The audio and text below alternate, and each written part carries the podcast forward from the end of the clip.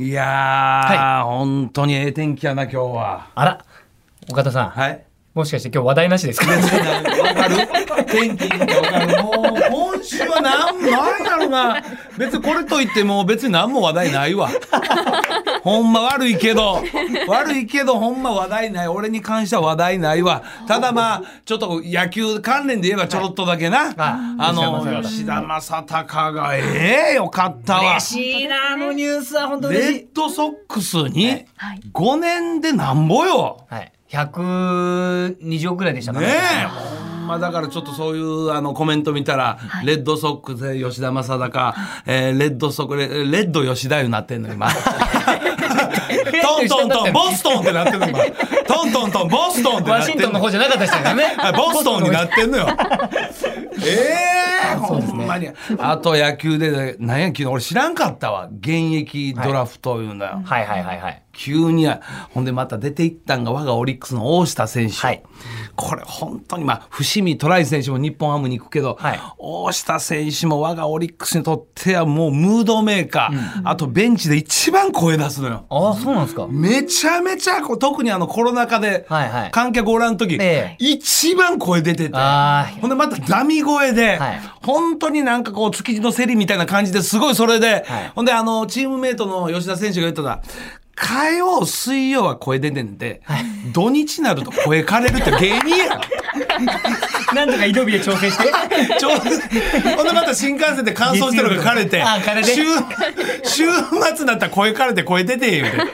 いやでもそれぐらいいじられるムードメーカーがこれ出るから、ほんま我がオリックスもちょっと本当にいよいよどうにかオリックスさん、俺をベンチに入れてくれ。もうほんまにどうにかなんか悪くないか俺はもうベンチで声出すで、ほんまや。いやだからまあ本当にちょっと若い世代がグーってね伸びてきて、はい、でいい感じになってきたところで正尚さんもまた海外に行って、そうや、さあ来年のオリックスどうかっていうところまた楽しみですよね。やっぱねターニングポイントなるけど、これは本当はどうなるか分からんしやだ。でもやっぱ好きなんですね、野球がね。いや野球ばっかりや。でもまあサッカーもよ、当然と言ったらそうですよね。そら見たよクロアチア戦ちょっと、はい、校長やっぱこの番組のサッカー解説ありがとうございます、はい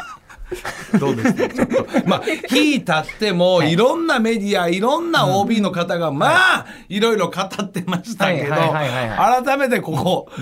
柴田さん、いかがでした、ちょっと総括、ね、皆さんの最後のもうまとめですよ、はいはい、もういやそれ言ったらいやお前全然結果覆っちゃうぞって言われるかもしれないですけど、はい、勝ってると思う。正直勝ってると思う、クロアチアには。あ、日本、はいはい、僕は、はいはい、なんかこう引いたね、感じの戦略じゃないですか、はい、攻められるような戦略じゃない、でもあれはあえてですからね。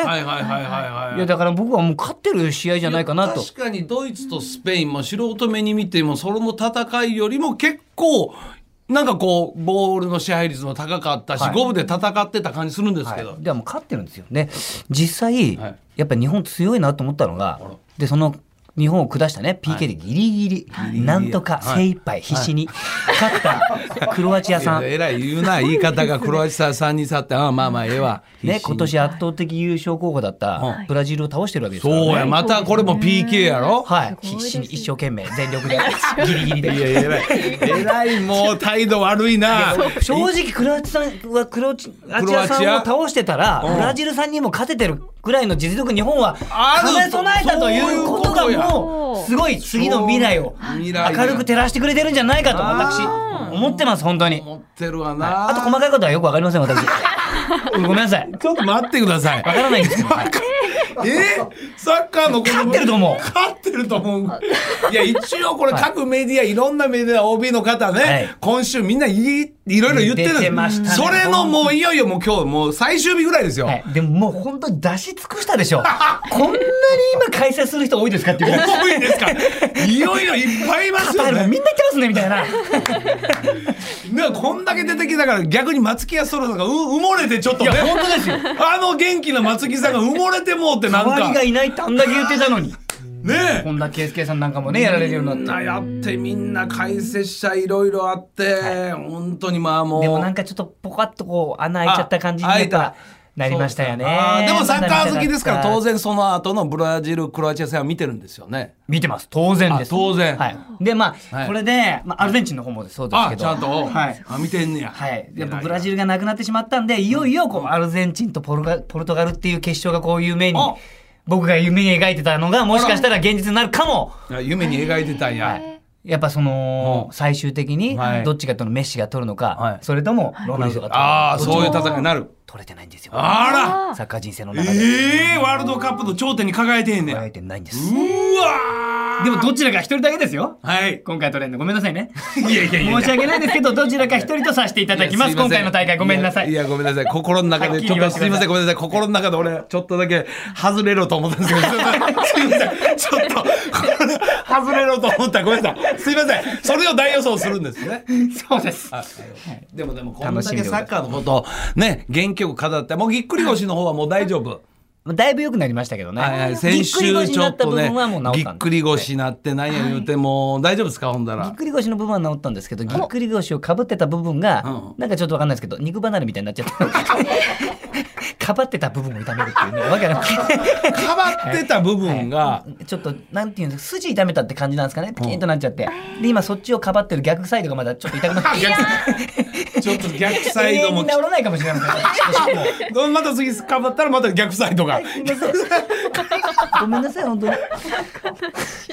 それ俺ちょっと言うとかんとあかんねん、はい、12月24日土曜日、うん、12月に土曜日な、これクリスマスイブですな、イブな、はい、ちょっとライブや、お笑いライブや、俺ほんまにはっきり言ってちょっとな、はっきり言ってじゃあこっち来れないんですか。いやすいません、ちょっと大阪でちょっと若手のライブのちょっと司会することになったのよ、はい、そうなんですか。いやほんまにそれライブの司会これタイトルが爪痕というタイトルで、本当に若手たちがこうもう何でもええから、はいはい、とりあえず爪痕を残したやつが、はい、もう優勝で賞金30万円、これのちょっとそういうなんで行くんですかそれ。なんで行くんですかね。なんでそっち行くんですか。おぎゃ岡田さん。スペシャルウィークですよこっち。岡田さん。いや4年前から決まってましたその話。ワールドカップみたいな感じ。ワールドカップみたいな話ですか。いや俺にとってはほんまワールドカップやわ。いやそう若手にとってはワールドカップかもしれない。司会なんだから岡田さん。スペシャルウィークですよ。ねえこれ年末最後すいません本当に申し訳ないです本当、はい、その爪痕ライブが夜にあって、はい、昼間にはちょっと関西テレビ収録あってすいません本当にこれまず謝罪しとかんとあかんわ、はい、でもまあ申し訳ない、それをちょっとね、はい、いやもういつやった俺ジャルのなんやみたいなね、はい、お笑いなんや評価、はい、そんな俺はもうできへん、ネタ評価できへん、はい、あんなんいい流れやな、はい、その大会言うともう大げさやけど、はい、そのライブの結果その審査するの俺やからね、司会で全部も司会して審査員もやるんですか。もう全部やります。全部やります。岡田さん主催のライブみたいないやでもいやちょっとこうもういやでも若手のためにはやらんとあかんない思いがあったんや。まあそうですよね、うん、ほんでそれがちょうどチケットがもう多分発売してて、最初、うん、もうチケット間もない時にマネージャーが、はい、大阪担当のためかよマネージャーが、はい、岡田さん、はい、爪痕まだ岡田さんしか司会言ってないんですよ。もうほぼ内容何も言ってないのにチケットいきなり11枚売れてますいやごめんなさい、そのトーンと枚数が全然合うてへんいや岡田さんいや11枚って俺言うてない。ほんだらためかがいや岡田さんしか MC 言ってないですよ。内容全然言ってないですよ。それで11枚早いです。いや早ないよな。逆に岡田さんの名前出して11枚しか出てないみたいなそれから数週間一切俺も枚数何枚売れたか聞いてないのよちょっと今からためかにつないで何枚売れたか聞こうかな思って。ちょっとほんまに、はい、ちょっと聞くわこれもう状況スペシャルウィークをね、残念ながら今回お休みしますと若手のためになんとか胸貸しますっていうライブ、はい、15人だったらどうしますかいや爪痕ならぬ俺の心に傷跡残るわ増田岡田とアンタッチャブル柴田秀嗣の岡島アシスタント務めますブカオスアナウンサー松井さん。そんな後そのまで、はい、あれがヒコロヒーが、はいはい、なんか東京で博品館が 2days 速乾らしいですよとまたいいような腹立つ。ヒコロヒーじゃ速乾でしょうね今ね見たいもん。他のでもキャパが15とか20とかかもしれないそこは一応椅子はね自由に椅子を置くタイプの会場なんで、はいはい、ほんまワクチン接種後の会場くらい椅子そうなことほんまに椅子思いっきり離したのかもねほんまに接種会場の控えみたいなね控えみたいなそれぐらいで大きくオープンスペース使ったのかもいやちょっと楽しみにしてますんでそれ、ね、年明けにじゃあそのお話は聞けるのかなあ最後に聞けるかいや最後に大晦日大晦日はもう当然ラストの放送で聞きますね、はいはい、本当お願いしますもう、はい、で今日のメッセージテーマです情けないわ、うん、本日のテーマはフリーリーフですねはいリーフ来ました何でもいいですもう皆さんが最近ハマっているものでしたり、うん、吐き出したい愚痴ほんまにお菓子ばいの質問どんな内容でも結構です、はい、結局だフリーが一番面白かったりしちゃうんだよね不思議なもんだよねほんまそうありがたいですね本当になフリーでもいいんじゃないかってちょっともうずっともうフリーでええよずっとフリーでええで無理にそんな縛らんでもでなんか聞きたいことがあるときは、はい、ちょっとテーマでいや俺も聞きたいこととかあるんすよあほんならそれでこうコール&レスポンスじゃないけどちょっとそういうのええやそうしましょうかいやそうしようただねこのスタッフがこういうテーマ考えるの好きやね確かにね好きやね大喜利のお題もこの本番終了後なスタッフ集まって2時間ぐらい食っちゃってはよ帰りゃええのにでも最近いいテーマがいや上がってわかるけどやなそれは中にはまあ2時間心地いいスタッフもおればはよ帰りたいスタッフもおるでいらっしゃるんですかねいらっしゃるもうほんな2時間もそんなテーマでなそんな食っちゃうのはよ家帰るなりしもう週末家庭サービスしやほんまはいぜひメールを寄せください、はい、またですね一般的には常識なんですけどもしかして知らないんじゃないかなっていうものもぜひ送っていただきたいなと思っておりますあらまき酒状態のやつねそうですねあれかちょっとまたやほんまにそんな言うたらまたやいや言うたらまた本当にねもういやもうでも昨日のそれはもう先週のことですから私もうさっぱり忘れて流しました、はい、ちょっと頼むよ、はい、ほんまに、ね、それ仲良くやりましょう仲良くやってや、はい、ほんまに行きましょうねはいぜひメールお待ちしております、うん、受付メールアドレスおかし @JOQR.net、はい、OKASHI @JOQR.net です12時台おかしば大喜利今日もあります今日のお題はド M の客が殺到する美容室その特徴は最高ですね最高のテーマじゃないですいいですね、はい、いいの最高じゃない最高いやだからまたそんなテーマ言ったらまたもうスタッフが次3時間ぐらい会議しおるでそうですよねいやだから本当に時間かけてくださってるんだなっていう愛を感じます本当に番組への皆さんからのいやただやることないだけほんまいやそんなことないですほんまかほんまにいろいろ抱えながら皆さんやってくれてるんですそうほんま、ね、はい皆さん受付メールアドレスおかし @JOQR.net です懸命に大喜利と記載してお送りください土曜日を明るくする文化放送超絶ポジティブバラエティ番組おかしば今日も2時間最後までお付き合いくださいおい文化放送からお送りしていますおかしば今日のテーマフリーです、うん、メール参りましょうかね東京都大田区のラジオネームジャンパネーラさんからですドーハでドイツ、うん、コスタリカ、うん、スペイン戦を生観戦しましたいやーほんとすごいすごいですね、うん、すごいな全部じゃんだって、ね街やスタジアムで日本人に会ったら、うん、前の試合はどうだった、うん、次の試合はどうだなど知らない人と熱心に立ち話をしました、うん、今回の旅では、自分磨きのためにですね47都道府県出身の人と一緒に写真を撮るという裏ミッションを遂行しておりました、はい、なんですって、うん、で難易度の高い青森県や島根県の方と会えた時は、人口が少ないからね難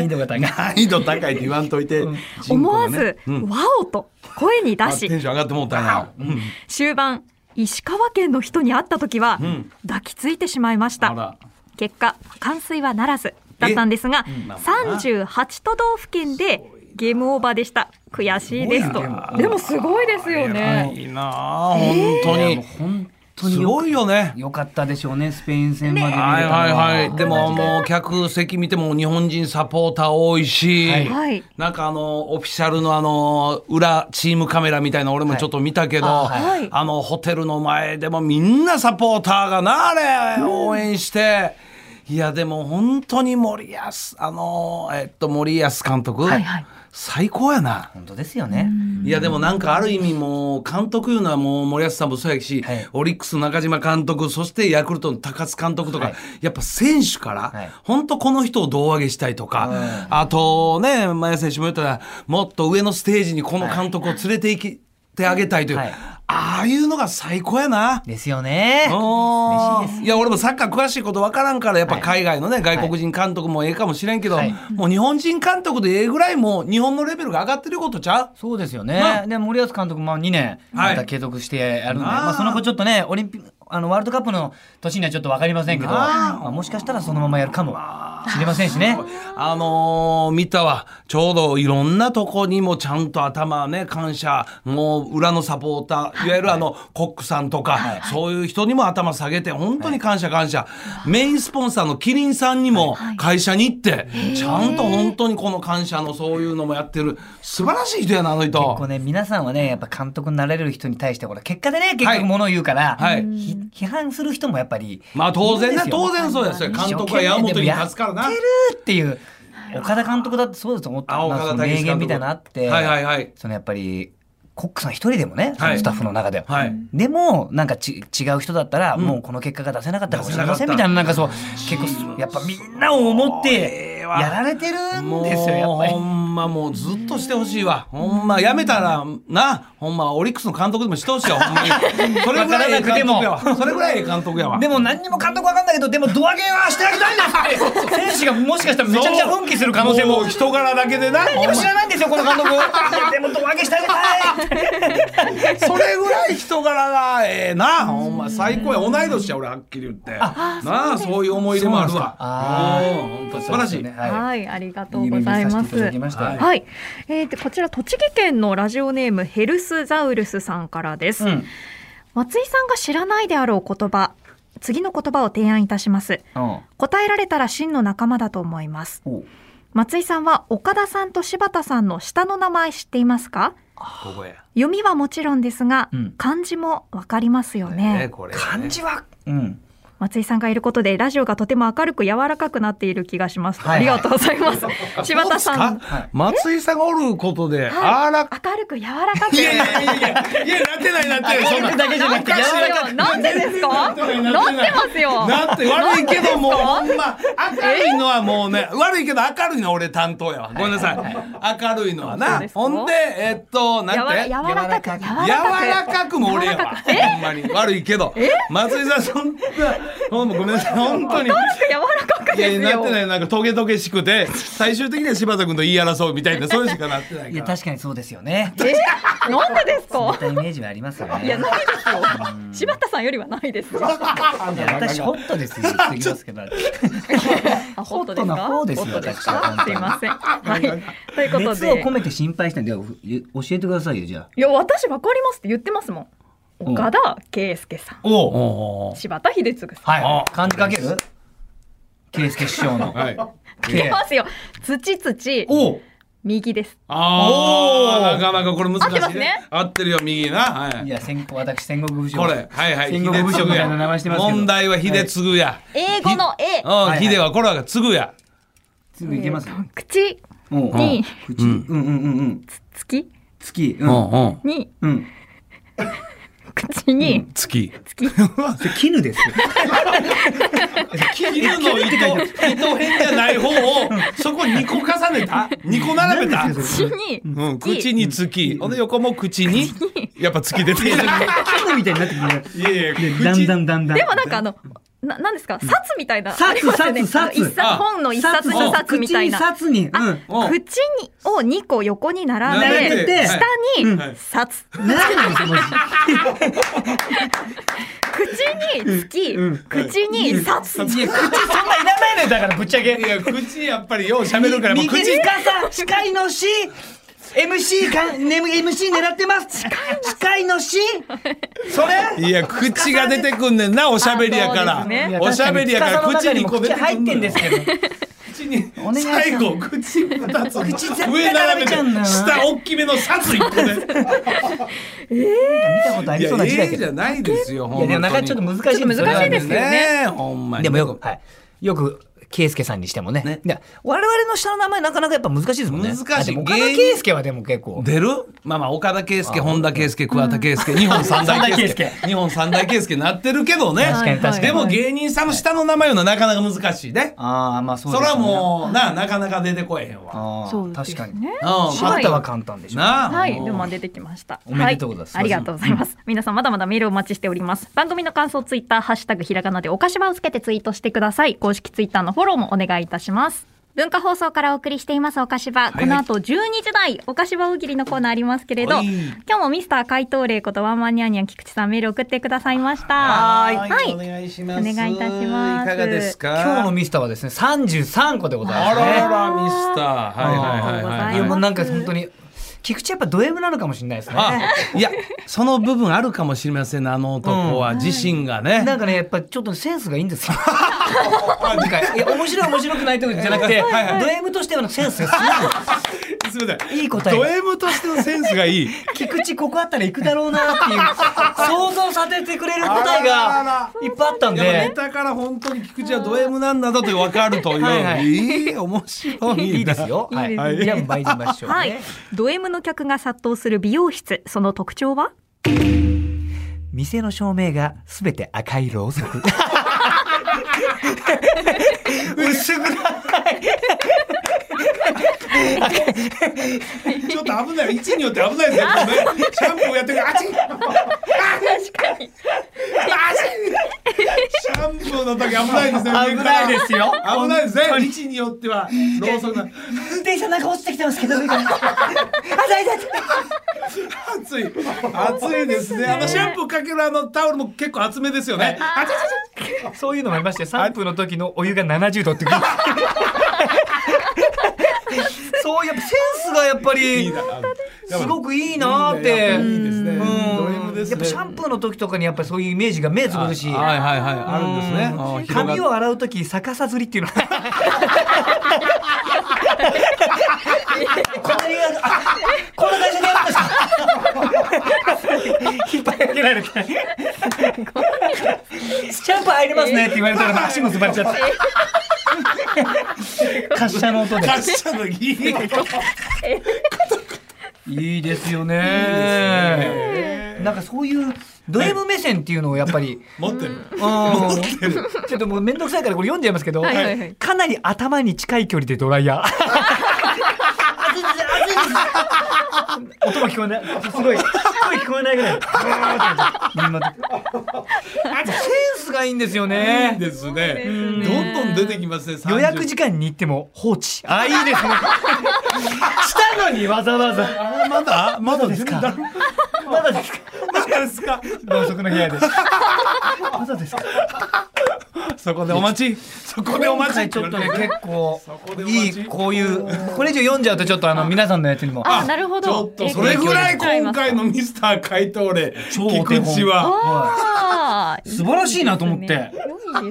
それぐらい読み切れないぐらいいっぱいいいのが。ちょっとということは本当は菊池怪盗霊からちょっと本番の本線の方にもネタ1個ぐらい出てくるんちゃいます。どうですか。そうなんですよ。だから皆さんも結構選んでいいネタがあるんですけど、その辺に書いてるやつは菊池ほぼ網羅してます。すごいんです。本当ですか。菊池ですか、それとも奥さんの方ですか。いや奥さんド M の発想あるってあんまりこっちから言っちゃね問題出ちゃうかもしれないから、さすが奥さんド M ですねって言ってちょっと問題出てきちゃう。いやでもすごくセンスがいいです。センスがやっぱり素晴らしいし持ってますね。はい、ありがとうございます。皆さんもこの回答を参考にしてまだまだお寄せください。素晴らしかったです。受付メールアドレスおかし@JOQR.net です。件名大喜利と記載してお送りください。はい、さあ今日のテーマですけれども、フリーです。フリーなんですよね。はい、参りましょうか。東京都港区のラジオネームゆうさんからです。はい、はい、荒牧酒さん、元井松井さん、料理のさしすせそご存知ですか。あ、これはね、はいはい、言えるでしょう。はい、はい、え、言えますか。いや、言えますよ。料理しないけど言えるよ。これはせーので言いましょう。せーので言いましょう。さからせーの砂糖、せーの塩、せーの酢、せせですね。せせせはいせですよ。せはい。せーの醤油。ああなるほど。おなるほどやね。おなるほどやね。わかりやすいコントやなこれ。そうその通りじゃないね。せは醤油よ。せ醤油。でも古い言い方やなんかせうかなんかそれを醤油そうそう。そうですか次。ちょ味噌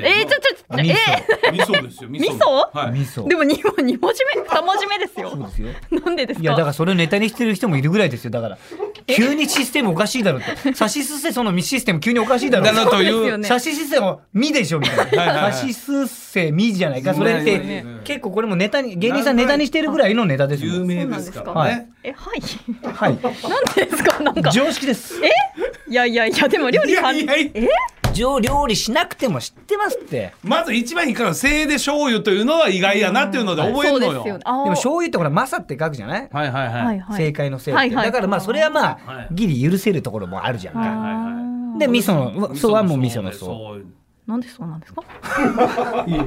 だから覚え方としてよそれ。必ず頭文字取らなきゃいけないルールなんて元々ねえんだから。でも松井ちゃん本当たまになんで切れんの？なんでちょい切れなれんの？いやあれ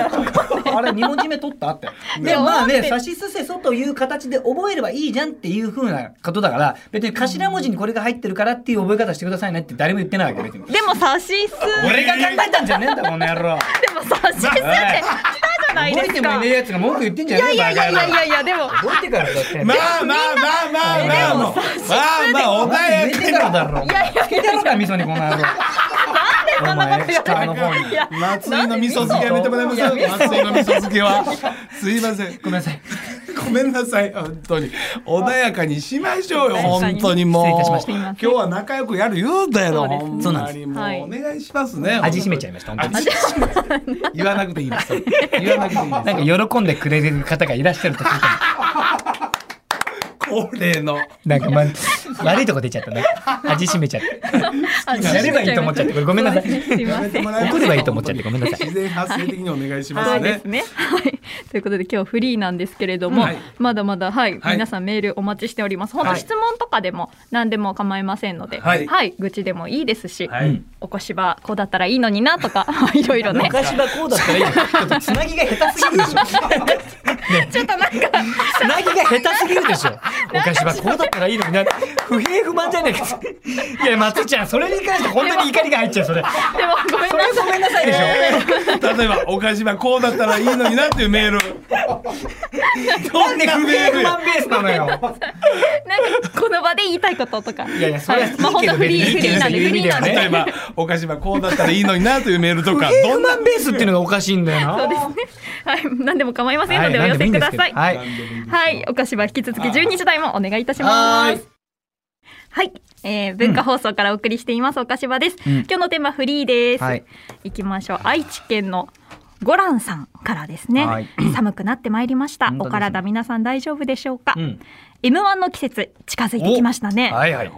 スポーツ雑誌のナンバーが初めてスポーツとは関係ない漫才を、はい、特集いたしましたナンバーがもうある意味もう漫才 M1 ももうアスリートやないけどねそういう観点で特集やってたやろはい、まあ、おっしゃる通り制限時間4分の採点競技という要素によって今回取り上げたという経緯だったんですって、はい、チュートリアルさんミルクボーイさん錦鯉さん歴代王者がインタビューされている中、はい増田岡田さんはなぜか増田さんだけがインタビューに応じていましてお仕事の都合とかもあったんでしょうよ岡田さんのコメントは見つけられませんでしたいや我々だってないですからそれってねまたアンタッチャブルさんはフットボールアワーさんと笑い飯さんと合わせて3組で一つの特集になっていましたそうねそこの辺の年のやつがね全部まとまって柴田さんのコメントなどは見つけられませんでしたしてないのよだから見つけられなかったんじゃなくてしてないの私してないのおかしばファンとしてはちょっと寂しい結果になってしまったんですけれどお二人は読まれましたか、はい、といただきましたチェックさせていただきましたよ、まあ、しかも今回のやっぱ大会も、はい、やっぱり私も言ってましたけどかなり世代交代というか、はい、なんか今までやっぱりの常連組がや残念ながら敗れて、ただまあ見ててもその準々決勝のやつとかもう上がってきてるんでね、見ててもやっぱ面白いですよ。でもこれを倒してもう若い世代が新しく M1 でこうチャンピオンを決めるっていうのは何かしらのまた冠というか、だからまあ初の50代超えとか、前回ね歴代最年少とか、例えばまあ歴代最高得点とか、最近歴代最高とか歴代なんとかとかっていうのが結構続いてますけど、今回もそういうチャンピオンの大会になるのではないか、初の女性とかそういうことも含めてちょっと面白いなという感じには、本当にフレッシュで、ただ本当にみんな面白いハイレベルな戦い、ハイレベルな戦いですよ。これは面白いですよね。そうかそうか。そしてそれナンバーでみんな特集やってたんやね。えまあまあ私はちょっとそういう話は来たんですよ。はい、実際インタビューもう丁重に辞退しました。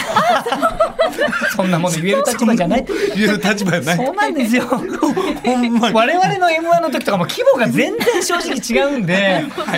もう今すごいんですよ、今のチャンピオンね。すごいし、あんまり本当に漫才を語れるような身分じゃないんで、申し訳ございません。私は丁重にすいません、辞退させていただいて、それを聞くんだったら相方増田に聞いた方がええでという、それが一番いいんで。岡田さん辞退ということで、私のところにはノーオファーということで、本当は辞退したかったんですけど、ノーオファーということで、向こうがオファーを辞退したということです。なんでなんでしょう。交際とか辞退したと。いろんな辞退の方法がありますので、すいません。すいませんでした。ごめんなさい。頑張ります。ありがとうございます。ラジオネームどんぐりこさん。ぐりちゃんね。はいはい。松井さん質問です。えとの順番12子わかりますか？ああ、わかる。わかりますよこれ。はいはい。私もえとギャグやってますから絶対知ってます。そうですよね。当たり前です。はい。せーのでいきますか。俺言える。言えるよ。いや私も言えますって。ねえねえ、牛とらうたつみ馬羊猿鳥犬い。完璧です。これはもうね。完璧ですよ。まあどっちに転んでも結果切れるのね、あなたはほんまに。太陽から順番に言える？太陽？太陽か太陽系。あ、これどうなの？言えますか柴田さん。まあ多分言えると思うけど、なんかこう順番が変わったみたいな言われたか、なんかどっちが逆でまた変わったみたいな感じでしたよね。太陽、地球、太陽、地球、月、月関係ねえし。やばい、怖い怖い怖い怖い。太陽の次だよ。火星。いや昔なんか習い方あったんで、語呂合わせじゃないけど、水そうでしょ、せーの、水金地下木、土天海で目なくなったんですよね。いやなくなってはいないんだ。あ、ごめんなさい、目は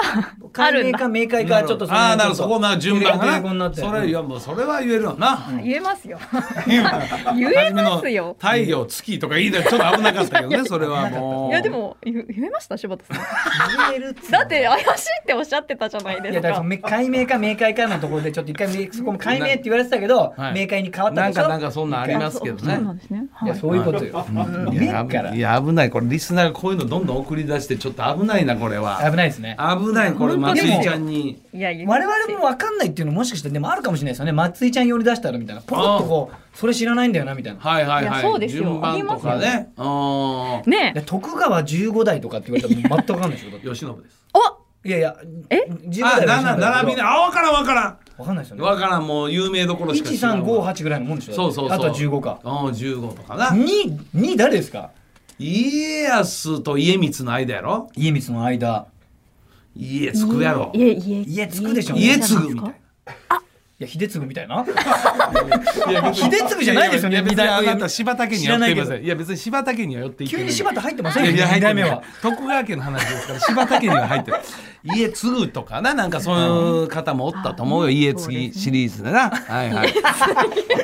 急にほら綱吉みたいなパターンありますわけじゃないですか。将来あれみどれやからな。そうまあやめとこう、こういう話を。やめましょう。のんびりしよう。のんびりじゃバレちゃうから、本当に勉強してないの。冥王星はなくなったという情報今。あ、なくなった。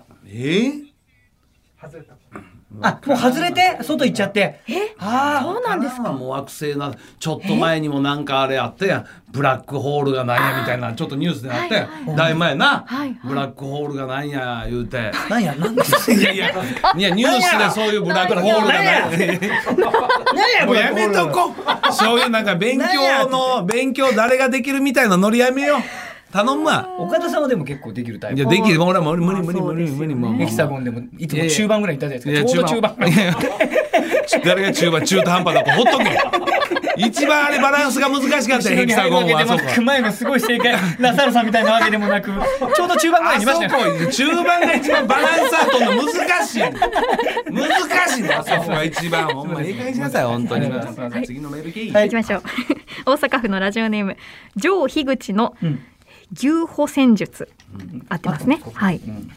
皆さん映画をよく見ると思います、皆さんに思い出の映画について語ってほしいです、ただいい映画じゃなくて、なんじゃこりゃという映画です。なんじゃこりゃ、私の経験で言うと、昔レンタルビデオ店でなんだこれはと思わせる映画を見つけました、その映画とは死霊の盆踊りというタイトルです。資料の腹渡しじゃなくて、そういうシリーズや多分。そういうホラーが流行った時にこのパロディーでな。嫌な予感しかしません。見ると想像をはるかに超えるめちゃくちゃな映画でした。後で調べるとコアな映画ファンには知られている超 C 級映画であることが分かりました。夏目のあるやん C 級の。裸の女性ゾンビたちが夜通し墓場でダンスする意味不明の映画です。見てえな。そういうことや。設定も映像もめちゃくちゃ、とんでもない映画でしたが、逆にこんな映画を作れる監督は天才なんじゃないかなと思ったくらいです。確かにね。そんな感動したとか面白いではなくて、へんてこな映画があれば教えてください。へんてこな映画な。でもレスリー・ニールセンさんシリーズ。あ、なんですかそれ。裸のガンのシリーズあるじゃないですか。が結構昔からいっぱいあったんですよ、フライングコップとかっていう、これ飛行機のやつかな、もう本当にもうザ・コント、ただのザ・コントを映画風にしてるっていうだけ、のやつで、最後ほら例えば映画が終わってこう静止画みたいなのがあるんですけど、その静止画のところでこうお茶汲んでるシーンみたいなのあるんですけど、そこもお茶だけは出てきてるんですよ、だから本当は静止してるだけで VTR そのまま回ってるからお茶もずっとこぼれちゃってみたいな、なんかそういう本当にザバリバリコメディみたいなのはめちゃくちゃ見てましたね、すごく。でもそういう C 級もなんかね、そういう逆にそういうのがあんねんな、なんかこうゲームとかでもそうや、なんかゲームでもなんかゲームだけどもなんかちょっとそういうこうね C 級みたいなのが逆にこうね面白いみたいな、クソゲーと言われる、そうクソゲーと言われるけどまたそれが評価される。空からいろんな動物が降ってきてその動物を上に積んでいくだけみたいなゲームなんですけど、いやめちゃくちゃヒットしたんですよね。あ、そうなんですよ。上から降ってくるんだ、動物がバランスの悪い地面のところに降ってきて。そういうことやな、映画で言ったらな、そういうのね。相手のことだと思いますけどね。それでね、興味引きますからね。ありがとうございます。皆さんたくさんメールありがとうございました。